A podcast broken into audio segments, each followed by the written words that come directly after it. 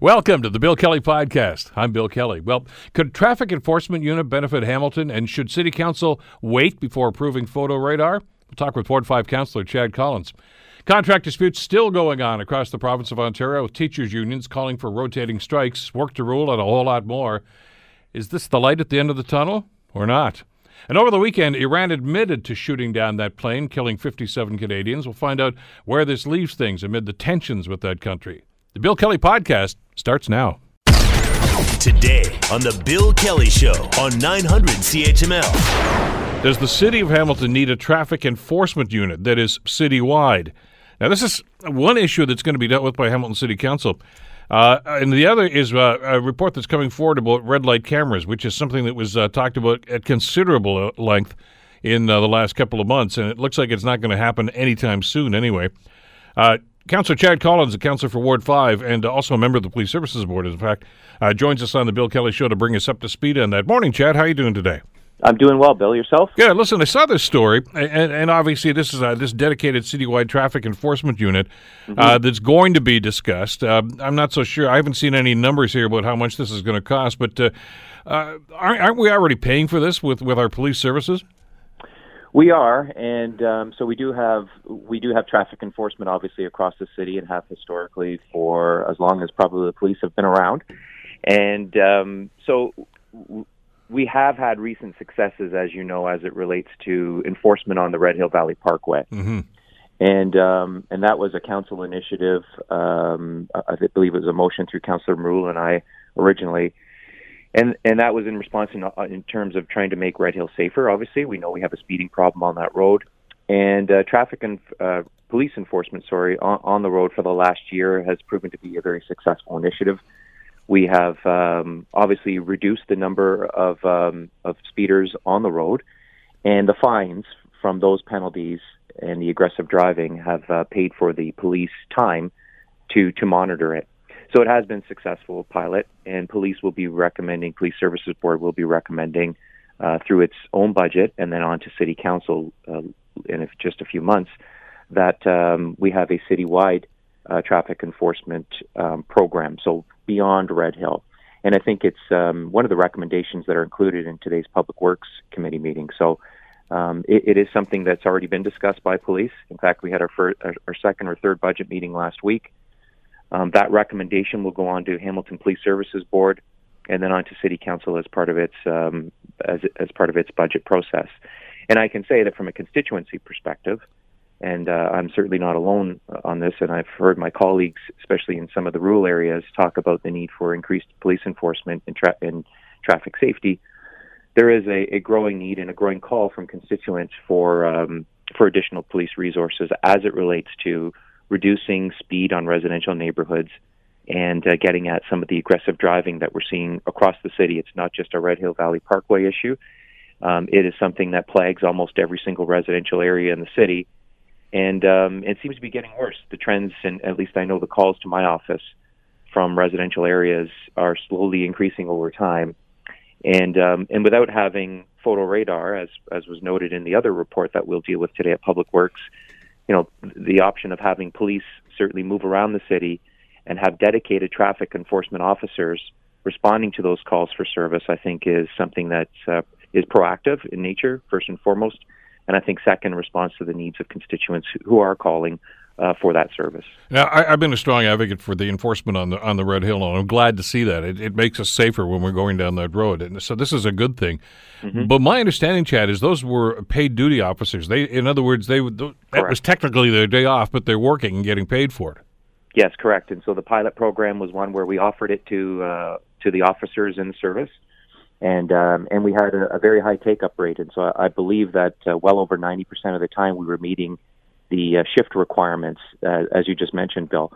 And the fines, uh, we've tracked those fines through that process, have more than paid for it. And then certainly it's it's not about the resources, although it is a benefit, certainly, when some of these pilot programs pay for themselves. But there was certainly a net financial gain uh, to the city as it relates to that, that service. And so we're, we're looking to expand that. Uh, again, responding not just to, to the needs of um, of councillors and the mayor who call in from time to time asking for enforcement in certain residential neighborhoods, we'll be looking at extending that to all areas of the city, and in primary response to residents who are calling to complain about, and there's no shortage of examples to give across the city, aggressive driving and speeding traffic. Uh, the statistic I saw on this this morning indicated that about half of the collisions that occur in the city are because of excessive speed. Correct. That's correct.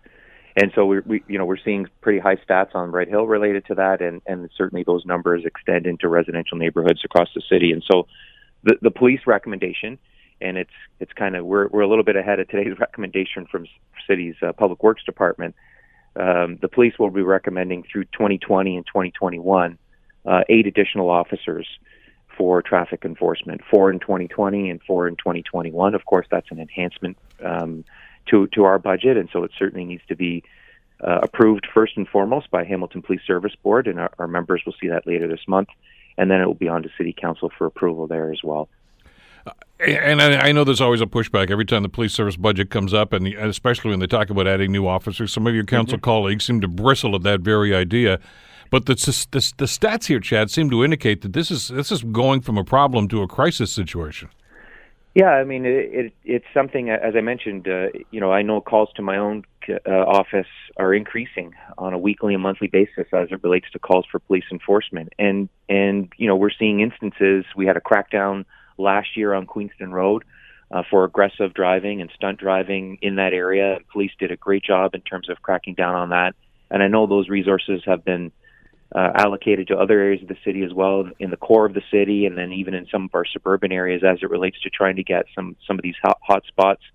And so I think Chief Gert and uh, our Deputy Chiefs Bergen and Diodati recognize that there is a need from a service perspective uh, for the additional enforcement. And, and they're responding quite clearly to calls from the community. I mean, people aren't sitting in their office dreaming these things up. They, there's clearly, as you just noted, Bill, there are fifty percent of all collisions in the city uh, can be attributed to aggressive driving and speeding. And so when, when we have a, a Vision Zero document and road safety plan that says we need to reduce those numbers, um, you know, Hamilton Police Service staff are responding, and the board is, will respond. I'm confident of that. And I think my colleagues, uh, when they when they see the enhancement in front of them, will probably see fit to support it as well, although, you know, time will tell. All right, let's let's dovetail and, and bring that other issue that you mentioned, uh, that being red light cameras, into this conversation, mm-hmm. because obviously it has to be part of this conversation. How helpful yeah. would those cameras be to try to alleviate the concerns that you've just expressed? Well, anytime you introduce automation, you you know you start to gravitate away. You, you rely less on uh, paid labor that we have, as I just mentioned, in, in terms of allowing you to reach more areas of the city at, at a lower cost. Um, the issue that we'll have on today is in response to the province in two thousand seventeen passed the Safer School Zones Act, which allows municipalities to implement a type of photo radar in school zones and uh, community safety zones where the roads have a, a, a speed limit of less than eighty kilometers. So unfortunately, It doesn't, it wouldn't apply to the Red Hill Valley Parkway, which is the motion that Councillor Merulla had many years ago in terms of asking the province to implement it there, but it would be allowed around uh, elementary schools, high schools, and other learning institutions in the city where we see fit. Um, it's early days for photo radar. As I mentioned, the province just passed the legislation. Uh, staff's report today suggests that it is not a cost recovery initiative. The cost of the equipment, the cost of processing, there's a huge backlog in the courts right now as it relates to P O A offenses, and there'd be the requirement, I believe it said, I don't have it in front of me, Bill, but I think there was the requirement for ten or eleven di- additional staff um, as it relates to processing the fines, moving the equipment, uh, because uh, they are mobile, and um, and then processing all of the uh, infractions that flow through. So it, it, it's very uh, it's a costly initiative. Again, it's early days, and the suggestion from city staff, and I still have a number of questions that I will be asking this afternoon, but the recommendation from city staff is that we um, allow a couple of other municipalities to move forward on it. Um, the province will be taking undertaking a one hundred eighty day review after it's um, it's been rolled out um, in in certain areas across the province, and so wait for those um, wait for the early data to come back and determine whether or not it's an initiative that is uh, warranted here in, in Hamilton, or um, or not.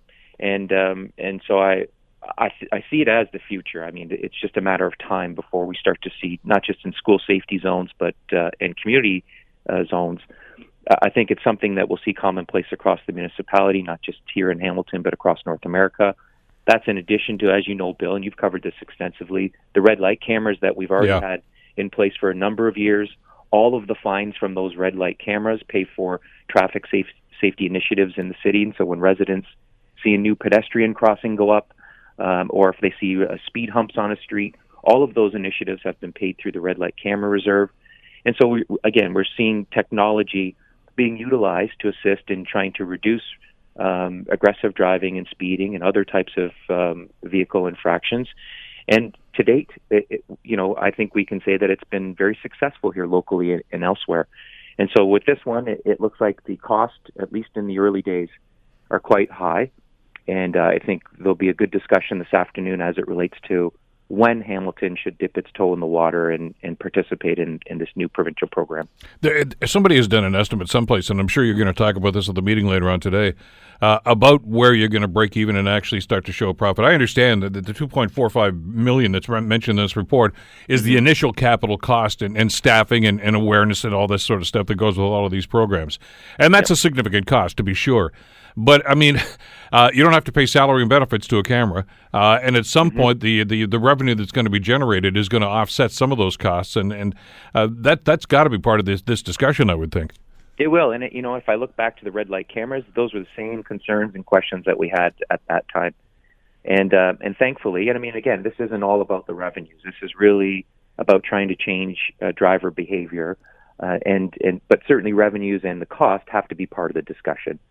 And um, and so I yeah I agree, Bill. In, in terms of it's, it's just a matter of time. We we know that there are oftentimes with these new programs, there are large uh, capital costs associated with it.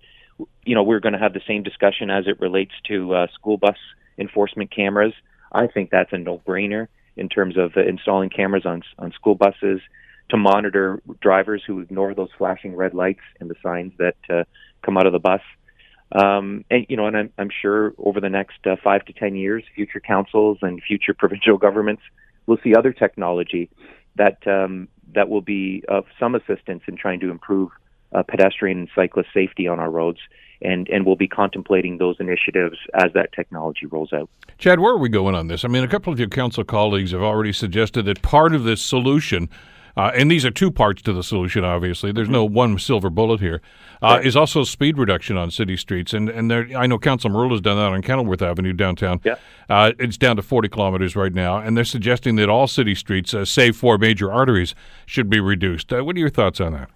Well, we've already we've passed that. And so that is that will be in- implemented. We've already started the implementation in two thousand nineteen. I think every ward had two or three neighborhoods to start. At least. Through Yeah, through twenty twenty and into twenty twenty-one, we will complete the rest of the city. And so that, that is part of the other initiatives that I talked about earlier, Bill. It's citywide forty-kilometer uh, speed limit, um, traffic calming initiatives like pedestrian crossings, speed humps. You've seen those electronic speed boards that we're putting up across the city that monitor um, speed of, of motorists. And we, we use those statistics, and they're all available online on the city's website to uh to determine what streets need enforcement, and then, of course, red light cameras, as we've discussed. And so these are all tools that the city's using as part of its road safety program and plan that we have from twenty nineteen to twenty twenty-five. It's a multi-year uh, plan. I think on average we're spending, and you mentioned cost earlier, Bill, we're spending between two and three million dollars a year now. And again, these these funds are coming from the red light camera reserve. We're spending that on, on the initiatives like speed boards, like the pedestrian crossings, the speed humps, and other things to try to calm traffic. And these enforcement tools that are different and above and beyond those initiatives, I think, help us supplement for those people who are ignoring those those uh, initiatives and traffic calming devices that we're putting in place and who just want to roll through those stop signs or blow through a stop sign for those people who want to speed on residential streets. We need things like the red light cameras, and we need traffic enforcement from Hamilton Police Service on a regular basis in order to supplement those other technological um, advancements that we've implemented over the last number of years. Well, that's rule one, isn't it? I mean, for the number of years you've been on council and, of course, on the Police Services Board, too, you can pass all the legislation you want, but if you don't mm-hmm. have enforcement, it's not going to do anybody any good. Yeah, it's really hard to believe some of the things that we all see on, on city streets uh, on a daily basis. And I was so pleased to see, just taking my kids to school this morning, I noticed uh, enforcement on uh, Nash Road and someone just flying down the road, and the police were there with radar enforcement and uh, pulled that individual over. And so those are the types of things that, you know, I, I like to see as someone who obviously wants to see safer streets in the area I represent, but as a parent and with kids going to and from school or wherever they're traveling in the city, um, you know, you, you, you want to see that enforcement there, and you want to make sure that we're using all the tools available to us to, to make our streets a lot safer. It's all about public safety. We'll see how your council colleagues respond to this later on. Chad, as always, thanks for the time today. Thanks, Bill. You're listening to the Bill Kelly Show podcast on nine hundred C H M L. Right now, with contract disputes still ongoing, uh, work to rule and rotating strikes are going to be coming through Hamilton schools this week. This is going right across the province, of course. Uh, it's the Ontario Secondary School Teachers Federation. It's the Ontario Elementary Schools. It's the Catholic boards. It's the French boards. All of them without contracts. All of them very frustrated with the uh, the the way that things are progressing with uh, the ministry and with the government right now. Uh, the O S S T F will be launching administrative job action today, uh, while the E T F O begins uh, not supervising extracurricular activities and participating in field trips, things of that nature. So where's this all leading? Well, let's uh, bring Harvey Bischof into the conversation. Harvey, of course, is the president of the Ontario Secondary School Teachers Federation, joining us here on the Bill Kelly Show. Good morning, Harvey. How are you today? Good morning, Bill. Doing okay, thanks. Well, anybody that thought this was going to get resolved over the holidays, I guess, was uh, was dreaming. It was just pie-in-the-sky ideas. I, I don't know that we're any further ahead here, Harvey. Uh, no, we haven't been uh, we haven't been moving at all. In fact, since uh, December sixteenth, the last time we met, uh, when the uh, mediator um, uh, suggested that talks end because there was no progress being made, um, we remain in her hands, and we're awaiting uh, her invitation to return to the table. Uh, by the way, I want to get your reaction to this, because I know that uh, the class sizes are certainly one of the con- key considerations that you are concerned about. But one of the others that you and I have talked about extensively, one of these government proposals, uh, was this e-learning, the mandatory e-learning. Now, uh, the Toronto Star, uh, Robert Benzie in the Toronto Star is reporting today uh, that uh, they got their hands on a confidential document that said, first of all, the government uh, was going to back off on that and simply make them as uh, as as optional programs as they have been in the past. Uh, now we're finding out that at least one uh, individual is reporting that uh, not only are they going to be mandatory, but they're actually, they're, I, I guess they're going to have to pay for them. This is going to be a revenue generator. What, what's your reaction to this? So the, the, the revenue generation part, from my understanding uh, and reading those, uh, reading the article, is meant to, to sell the curriculum or to sell course access to other jurisdictions as opposed to selling it to Ontario students. Um, but it's still, you know, very much beside the point of quality of education. Why? Uh, I mean, I, I don't object if Ontario can sell its curriculum, uh, and and uh, but but why does that lead to mandatory e-learning credits for Ontario students? And why does it learn uh, lead specifically, as as pointed out in in that uh, in that media article, to a fifty-five million dollars reduction in funding to Ontario school boards annually? And so while the minister has been claiming all along that this is not a fiscal exercise, it's clear once again that he hasn't been telling the truth. This is a fiscal exercise. There's no mention uh, in anything I've seen about improving quality of education for students through e-learning. They're just talking about using it as a revenue tool. Well, the idea of monetizing education, I think, is going to make an awful lot of people uneasy. Uh, but it, it, you're right. It's it's don't let the right hand see what the left hand is doing. I mean, first of all, they say we can sell this to other jurisdictions and make some money if it's a good program. But there's no guarantee that it is at this stage. But at the same time, they've reduced funding to the schools here in Ontario. So, I mean, they're taking away here and then trying to generate revenue for themselves with the other hand. Absolutely. And and why, you know, why shouldn't the primary lookout of Ontario's education system be the quality of education that's being delivered to our students? And there's no evidence to demonstrate that e-learning provides that kind of quality of education. Um, you know, it has a it has a place, it has a value under certain circumstances. Uh, but surely those circumstances are when students choose to take e-learning because of, of the environment that they're working in or because of their own personal needs or or abilities. It, forcing it on all kids, um, you know, first of all, it's not, two e-learning credits isn't done anywhere in the world. Uh, one e-learning credit is mandatory in, in, you know, a model that this government points to, done in Alabama, forty-ninth out of fifty in American education quality. Uh, and I just don't see why that would be the model we want to pursue in Ontario.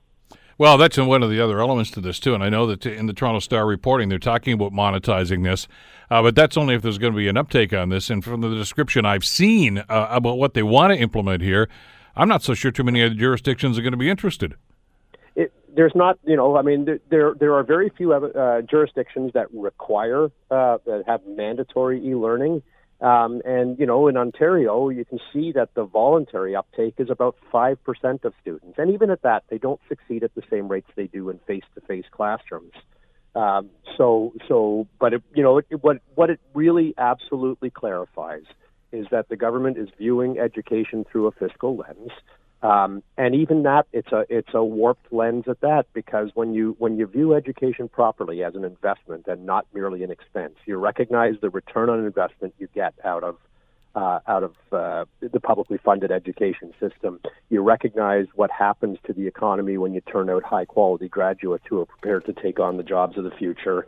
Uh, when these guys see it just as a short-term expense and refuse to look at the other side of the ledger, Um, you know that their interest isn't in quality of education. It's providing tax cuts to their wealthy friends. Well, and it's a dollars and cents exercise, as it was with healthcare, as it has been with the uh, the autism program and so many others. Uh, let, let, let's talk about the negotiations, if we could. And I know that you, you, you cannot start negotiating in public. You've mentioned that from the first time you and I talked, and I, I can respect that. Uh, it's got to be done behind closed doors, and obviously that stuff, whatever they agree upon, is finally going to be made public. But are, are you seeing any any any inclination right now that the, there there's there's a desire to make a deal here? Because I mean, the the wild card they've got, of course, is back to work legislation. If in fact there's ever an out and out strike, uh, where do you go, and what kind of a reaction are you expecting when when you do that? If you do that? Well, let's be clear what back to work legislation would really do. So so while it might, uh, you know, it's another it's another short sighted, uh, potentially short sighted approach to a long term problem.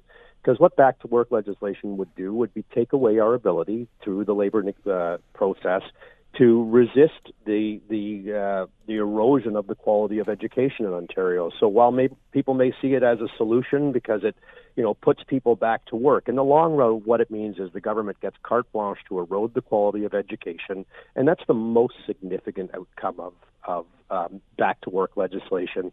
You know, when it comes to bargaining in public, the process, I agree, you know, the actual talks and so forth have to be conducted confidentially. But from the outset, because this government publicized and politicized its positions going all the way back to March fifteenth of last year and began telling only half of the story in terms of its intention for the publicly funded education system, we said we are going to tell the whole story. So at bargaining for education dot c a, there are all of our proposals, all of the government proposals, and what you'll see is the government's proposing cuts to the quality of education through reductions in education worker staffing, reductions in the number of teachers, mandatory e-learning, um, the elimination of all class size caps. And what we're proposing is status quo to the quality of education we were able to deliver just last year. And I think that's a, it's an important perspective that people are reminded that, you know, we're not in a dispute right now because we launched some kind of a sneak attack and made outrageous demands on this government and said we would, you know, take action if they weren't met. On the contrary, it's the government that attacked the quality of education, and we're simply defending what was, in, you know, an in existence just last year. And I, I can come up with no rationale for why the quality of education needs to be drastically eroded from one year to the next. Well, that was the assertion of, of the then candidate and now premier, of course, was that the education system was broken. And and I understand that there were some concerns about math tests in some of the junior grades, but does that does that simply uh, cast a pall on the whole system? Yeah, and there's there's no evidence to support it. It was only a few weeks ago that we once again got the uh, the international uh, test results from the, the Program for International Student Assessment, uh, assessment uh, uh, a program of, of testing done internationally by uh, the O E C D. And it showed once again that Canada and Ontario very specifically stack up extremely well against jurisdictions all around the world. Canada has one of the very best publicly funded education systems to be found anywhere on the globe. Uh, so the claim that it's broken is just a claim that, that gives the, the government uh, ideological cover to cut funds and try to privatize. Um, but it doesn't bear any uh, relation to the reality of Ontario's education system, which is that it's excellent and does a particularly good job of closing gaps between kids who are at opposite ends of the socioeconomic spectrum, between new Canadians and kids whose families have been here for generations. That kind of equity of success, of achievement for students in Ontario's education system is, I think, a real highlight of our system and something that we ought not to be eroding. You know, as we have this discussion, and especially this element of it, uh, I can't help but go back to about the mid nineteen nineties. And I know you went through this, Harvey, and, and that was uh, the embarrassingly, uh, uh, you know, leaked video by then Education Minister John Snobelin uh, that suggested that uh, the best way to go- move policy along was to create a crisis and then present yourself as the as the best reason, way to, to try to solve this crisis. Do you, is this deja vu all over again? Deja vu all over again. It, it couldn't be more clear. So, so what they say publicly and what they're doing behind closed doors are two completely different things. They are creating a crisis. Um, I'm, you know, it, there's every reason to believe that they hope that that crisis will will drive an appetite for privatizing education. There's every every indication um, in the government's intention to create some new entity to deliver e-learning, that e-learning is the thin edge of the wedge when it comes to privatization. That's the purpose of uh, forcing every student to take uh, to take two e-learning credits. Is it makes it um, it makes it much more monetizable, as you've said. Now you've got something that you can you can sell to the highest bidder. You can privatize, begin privatizing the education system through that kind of approach, um, and that should. Uh, that should give people shudders, frankly, all across this province. You know, we have an excellent publicly funded education system, and, and the notion of trying to use it to drive profits um, is deeply disturbing. Harvey, there was a court action against a, another piece of government legislation, and that was the one percent cap of, on, on any potential salary increases, which is uh, a stumbling block, and I would think in, in your mind a major stumbling block in these negotiations. Uh, it, it, are we waiting for that to get resolved before we're going to see any positive action here? No, we can't wait for, I mean, certainly from our perspective, we can't wait for that. Those court actions take years, uh, and, you know, we have we have fairly recent evidence of that. We uh, launched a court challenge against Bill one fifteen, um, you know, a number of years ago. It took a number of years to wind its way through the courts, uh, and we were ultimately successful in that challenge, and we believe we will be here as well. We believe that this government is improperly interfering in the bargaining process, violating my members' uh constitutional rights to free collective bargaining, um, but just sitting back and waiting for the courts to rule, um, it, you know, wouldn't it, it? It just it just takes too long, uh, and so we need to continue to try to move things forward. But are you moving forward? I mean, this again. We seem to the word "stall" I, I hear frequently when we uh, have anybody who, in the media who's describing uh, what they're telling us about how the negotiations are going. How, how does it change the dynamic here, Harvey? That that every uh, every ses- system right now seems to be uh, in this. this. This is not just the secondary school teachers. This is the elementary school. It's the Catholic board and their high school and elementary schools. It's the French board as well. Uh, this is this is a massive undertaking, and it seems as if there's a great deal of discontent within the education system. Uh, is there a sense of unity among all these uh, these unions to suggest that look at this is this is where we have to make a stand? Absolutely, there's a sense of unity, and we've all said the same thing. We see this as a as a critical juncture in in. Um, The, the future of Ontario's publicly funded education system. The attempt to erode the quality um, is is serious and needs to be resisted. Uh, but while the minister has been, you know, trying to make hay for weeks, uh, pointing to O S S T F as somehow the villain in this, while all we're doing is trying to sustain last year's quality of education, um, now what's clear is with every uh, major uh, federation um, in the same position, roughly, is that there's a common denominator in all of this, and the common denominator is the Ford education agenda. They're the ones who are trying to undermine the quality of education. All the education affiliates are in the in, you know in the process of trying to uh, resist that erosion, and they can't point fingers at us anymore and claim that somehow we're the problem. The problem is an attack on the quality of education in this province. Is there a tipping point that, that we're approaching here? I mean, the one-day strikes uh, continue. Uh, different, uh, of course, uh, situations and different associations here are doing different tactics. Some work to rule and things of this nature.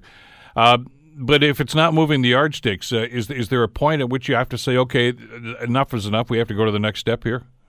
Well, sure. I mean, we always we don't we don't uh, d- devise strategy in a, in a vacuum. We try to do what's best for moving things along, and that needs to be reevaluated constantly. But I will say, in terms of our approach, you know, from the outset, our our goal has been to take a measured approach. Um, and to try to balance the need to raise public attention to this cuts, to the cuts that this government um, has already imposed and wants to deepen even further, Um, we're balancing that with the disruption that we know this causes for students and their families. And so so our approach has been very measured. You know, when you look at the rotating strikes we've been engaged in, it involves, roughly speaking, a quarter of our members uh, each week. So it takes a month for it to come around to any particular student again. And at the same time, each week it has focused the public's attention on um, the direction this government is going with regard to uh, with regard to education. Um, and we know that overwhelmingly our uh, what we're saying is supported by the public and what the government is saying is not. So overwhelmingly, people look to us to look out for students' best interests and believe the government isn't engaged in that. Um, and they believe that our proposals are, are reasonable. And, you know, very frankly, we don't want to lose the public support on that. So we're being we're being measured in our approach. Well, I, I don't want to keep harkening back to the mid nineteen nineties, but uh, just as a point of historical reference, I mean, that was when uh, there was a great deal of turmoil between uh, the that government of the day and, of course, a, a number of different teachers' unions, and there was a lockout and there were strikes uh, in those situations. And, and I can remember on the picket lines, I mean, there were parents that were taunting the teachers and saying, go back in there and get to work. Uh, because they were very frustrated with what was going on. I see some of the, uh, the, the the demonstrations that are going on in front of high schools uh, right through the province as we were off over the Christmas break, Harvey. Uh, it took a few days before Christmas and a few days after. Well, the the, uh, the walkouts were continuing. Uh, and I see parents bringing coffee and donuts and being very supportive and in some cases even walking with the teachers. Uh, you know, I've been in education for thirty years. I've never seen an environment like this where where parents and, and the public generally uh, are as supportive and, and as as clearly understanding of what's going on as they are uh, this time around. You know, the, the public um, is is well educated on the issues uh, and they are they are. Um, you know, demonstrating which side they support in terms of uh, trying to support the future of quality education in Ontario. And, and you know, that's that's something that we're mindful of, that we're uh, that we would be, you know, reluctant to to squander uh, because this is very much, um, you know, uh, it, it, it is a collective bargaining issue, but it's very much a political issue as well when you have a government deciding how to go forward in this province on education policy and the public that overwhelmingly doesn't want what they're selling. Um, and, and, you know, what they're selling was something that they kept They, they they never they never stated publicly during the campaign. They never said it was their intention to slash thousands of education workers and teachers out of the system. They never ran on a plan to to uh, invoke mandatory e-learning. Um, you know, these were all things that they that they uh, kept secret, much like they're keeping the uh, outcome of their own uh, parent consultations on education uh, secret, much like they tried to keep their e-learning plan Uh, secret, but parents are onto them and just aren't interested in what they in what they have on offer. Well, the next page of this, I guess, will be January fifteenth with the one-day uh, walkout, and we'll see if any impact that has on this. Harvey, we'll stay in touch. Thanks again for the time today, and thanks for the update. My pleasure. Thanks, Bill. Harvey Bischof, of course, president of the Ontario Secondary School Teachers Federation. You're listening to the Bill Kelly Show podcast on nine hundred C H M L. Uh, ever since the shocking news about a plane that was shot down last week, uh, a Ukraine airline plane that was shot down, uh, as now we find out, uh, the admission by the Iranians that, yeah, they did shoot it down by accident, quote-unquote, air quotes there. Uh, but the, that admission, uh, is, as tenuous as it might be, uh, does not really answer a number of other questions that, that need to be asked here as we try to ascertain exactly what's going on and the impact it's going to have. Joining us to talk about this is Timothy Sayle. Timothy, of course, is an assistant professor of history and the director of International Relations Program at the University of Toronto with an expertise in Canadian foreign and defense policy, U S foreign policy, the Iraq War, and international relations uh, with NATO. Uh, Tim, thank you so much for the time. Great to have you back with us today. Thanks, Bill. Great to be here. Let's let's talk a little bit about the, the implications of this. And, and every time we get a quote-unquote update on this, uh, it raises more questions as opposed to giving us any answers. That's right, Bill. It's changing so quickly. The admission from Iran that they are responsible for shooting down this airplane is extremely significant. In the past, we've seen airlines shot down airliner shot down and states um, denying that they were responsible. So this admission is a big deal. But you're right, it raises questions as to how this happened in Iran. What's Iran's responsibility? And were there other organizations that should have been um, closing down that airspace or giving flights warnings after the attack on Iraq? And, and I'm glad you brought that up, because it was one of the first questions that, that came to my mind as we heard about, uh, well, the downing of the aircraft, which, of course, we found out later on, of course, was through a missile attack. Uh, what was that plane flying for in the first place? I mean, if the Iranians, as we were told now, uh, were anticipating a retaliatory uh, action from the United States, why didn't they close down the airspace? It's a great question, and we, we know from that Iranian uh, Guard commander, the commanding officer of the Iranian Aerospace Command, he actually said in his press conference that there had been a request to close the airspace, and he did not know why that request had not been acceded to. So either a major disconnect and a problem within Iran, or a purposeful decision to leave airspace open, perhaps as a, a civilian shield against an American response that night. But, I mean, if there were missiles flying, and we, again, we must remember that the Iranians already fired on uh, two U S military or military bases that housed U S uh, personnel.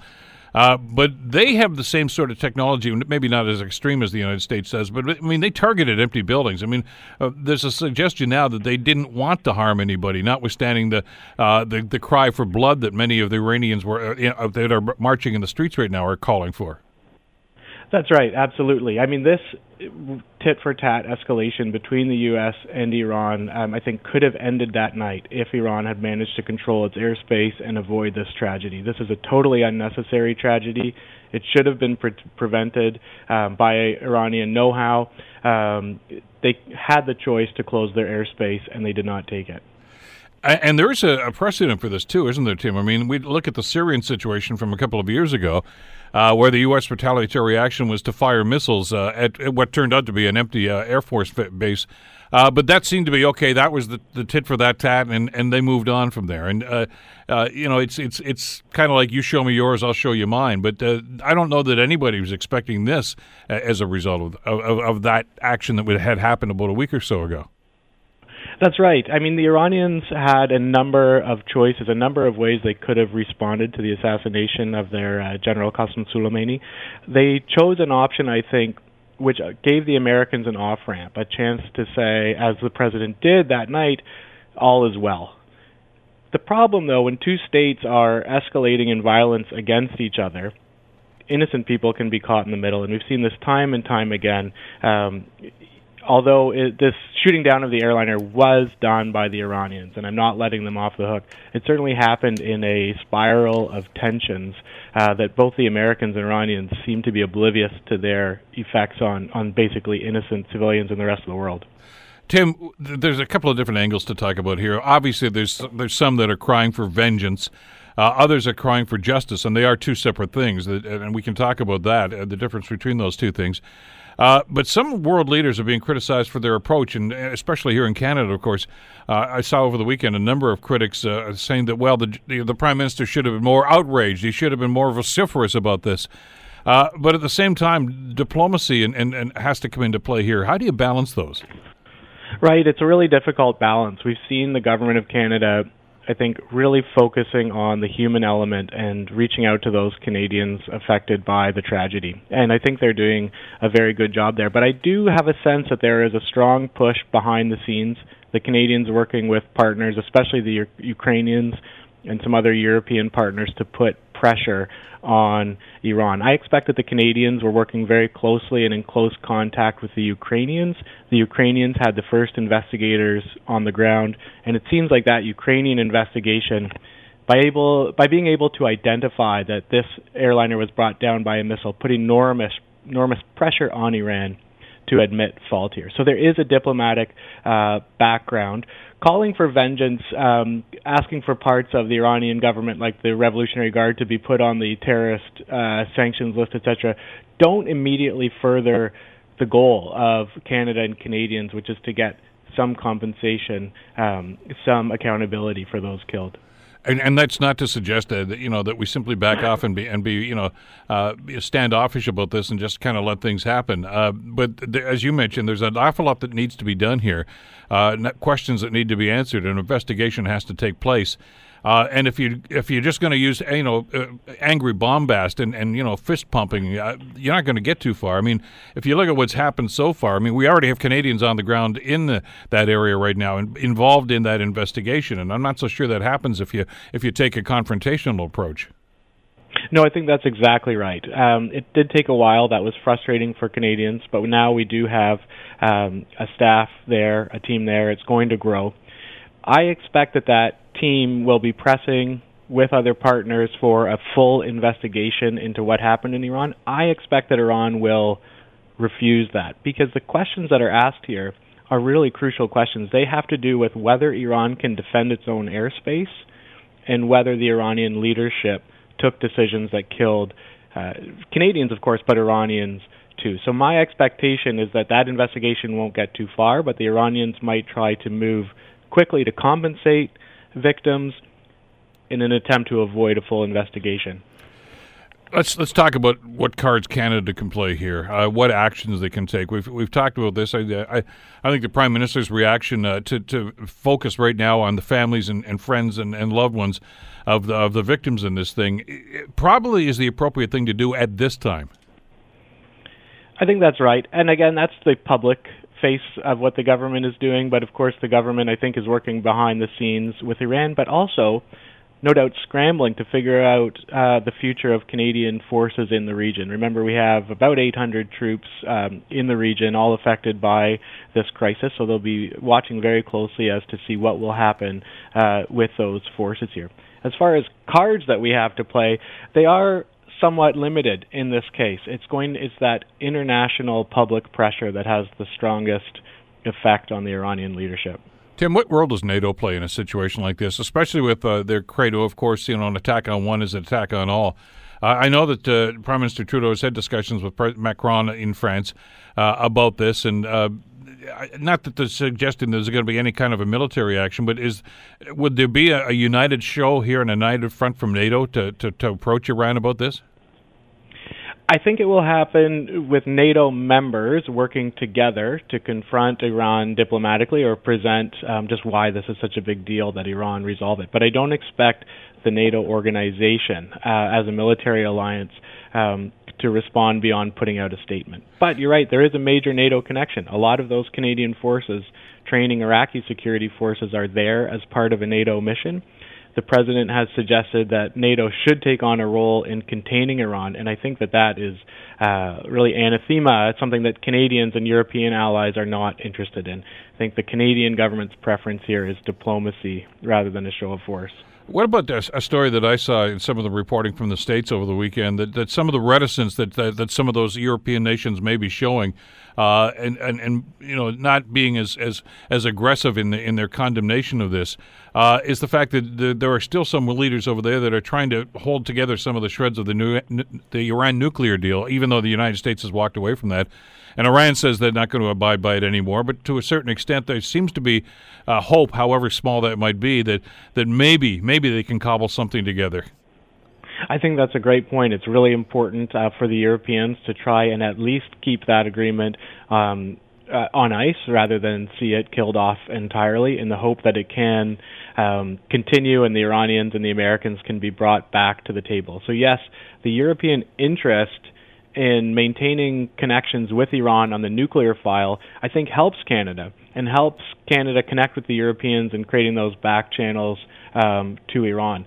And so, while the Iranian or the Europeans have been in the background somewhat of the pressure on Iran, I think it's worth noting that uh, while the President of the United States speaks out against Iran, I, I'm, I'm yet to see him offer condolences to the Canadians uh, and others killed um, on that night. So some peculiar pressure coming from the president here. Well, yeah, the silence is deafening, and I think a lot of people were looking for that, and it, as you say, to this point anyway, has not been forthcoming. How difficult is it to negotiate and have these discussions? Uh, for instance, in this case with the Iranian government, a government that Canada does not have diplomatic relations with. it is difficult. It's a challenge. Uh, we'll see Canada working through um, partners. For instance, the Canadian Embassy in Ankara in Turkey seemed to be connecting with the Iranian diplomats there, so things happen off-site. Had there been a Canadian embassy in Tehran, of course you would have had Canadians on the ground, but you also would have had Iranian staff working at that Canadian embassy who could have, for instance, traveled near the crash site, who could have got out into the country to see what happened earlier.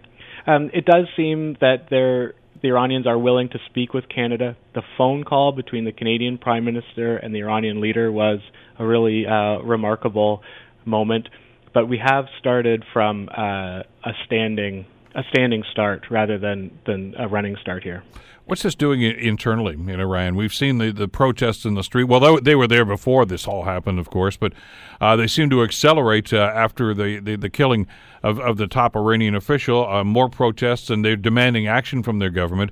Uh, it seems as if an awful lot of the people that are in the streets now, and they were attacked again, we're told, by forces that with real live ammunition and tear gas today over the uh, the last couple of hours, that uh, the, that their disgust is, is not so much with the Americans now, although that that's latent, that's still there, but their own government seems to be the focus of their protest.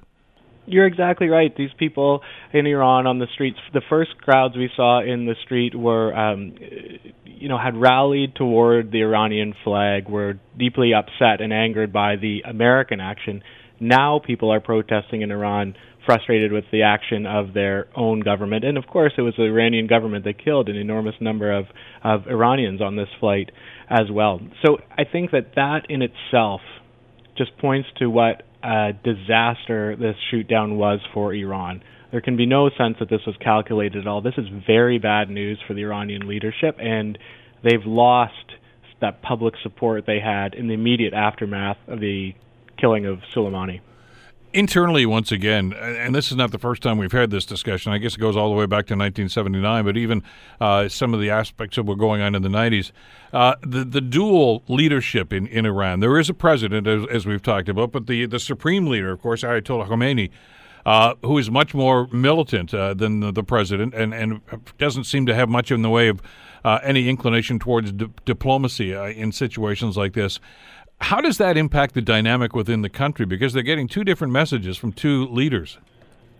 That's right. It's easy to, I think, from Canada look to Iran and see just one um, solid uh, country, but it is riven with divisions. There are different groups within Iran that compete with each other and who have very different ideas as to what Iran can do and should do on the world stage. And I have a sense that that might have contributed uh, to the decision to leave airspace open on this night. That decision seems to have come from leadership above the Aerospace Defense Command and could be caught up with this jockeying between different parts of the Iranian government. Uh, you, you mentioned that compensation may be offered here as a way to try to, to diffuse uh, some of the tensions that are going on here, at least between some of the other countries, including Canada uh, and France. Uh, the last time this happened, of course, uh, it took years and years. I think it was about eight or ten years before they came to that. Do you, do you see that accelerating? You're exactly right. In the past, this has taken forever, eight, ten years for states, um, after they do admit a shoot-down, to arrive at some sort of compensation. My guess, I wonder if it might move a little bit more quickly this time, the Iranians seeing that compensation would take the pressure off them to reveal more about what was happening inside Iran. For the family's sake, I hope that's the case, that the compensation can move forward. It just might come at the cost of knowing more about what happened that night. That's actually one of the more chilling aspects of this that, uh, that we need to consider. I mean, this is the third one in, in recent memory that we're talking about. There was the U S uh, shooting down the Iranian thing. There was the Malaysian Airlines thing, which uh, Russian dissidents, we were told, and now this one. Uh, it's rather frightening to see a pattern here. It is. It's, it's very concerning, and this is why I think today people are starting to ask questions not only about Iran, which should be the focus, but what are airlines doing in these situations? What is the International Civil Aviation Organization doing? If this is going to be a part of air travel, we certainly need a better way of managing uh, crisis situations. If there are being, if there are ballistic missiles being fired in uh, a region, then perhaps airlines and the I C A O might realize that they should be taking action to ground flights themselves. Tim, always a pleasure. Great to get your perspective on this. Thanks so much for the time today. Thanks again.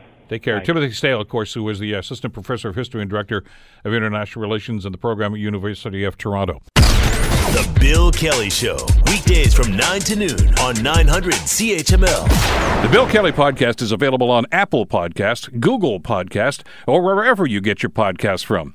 You can also listen to The Bill Kelly Show weekdays from nine till noon on nine hundred C H M L. I'm Bill Kelly. Thanks again for listening. And don't forget to subscribe to the podcast. It's free, so you never miss an episode. And make sure that you rate and review.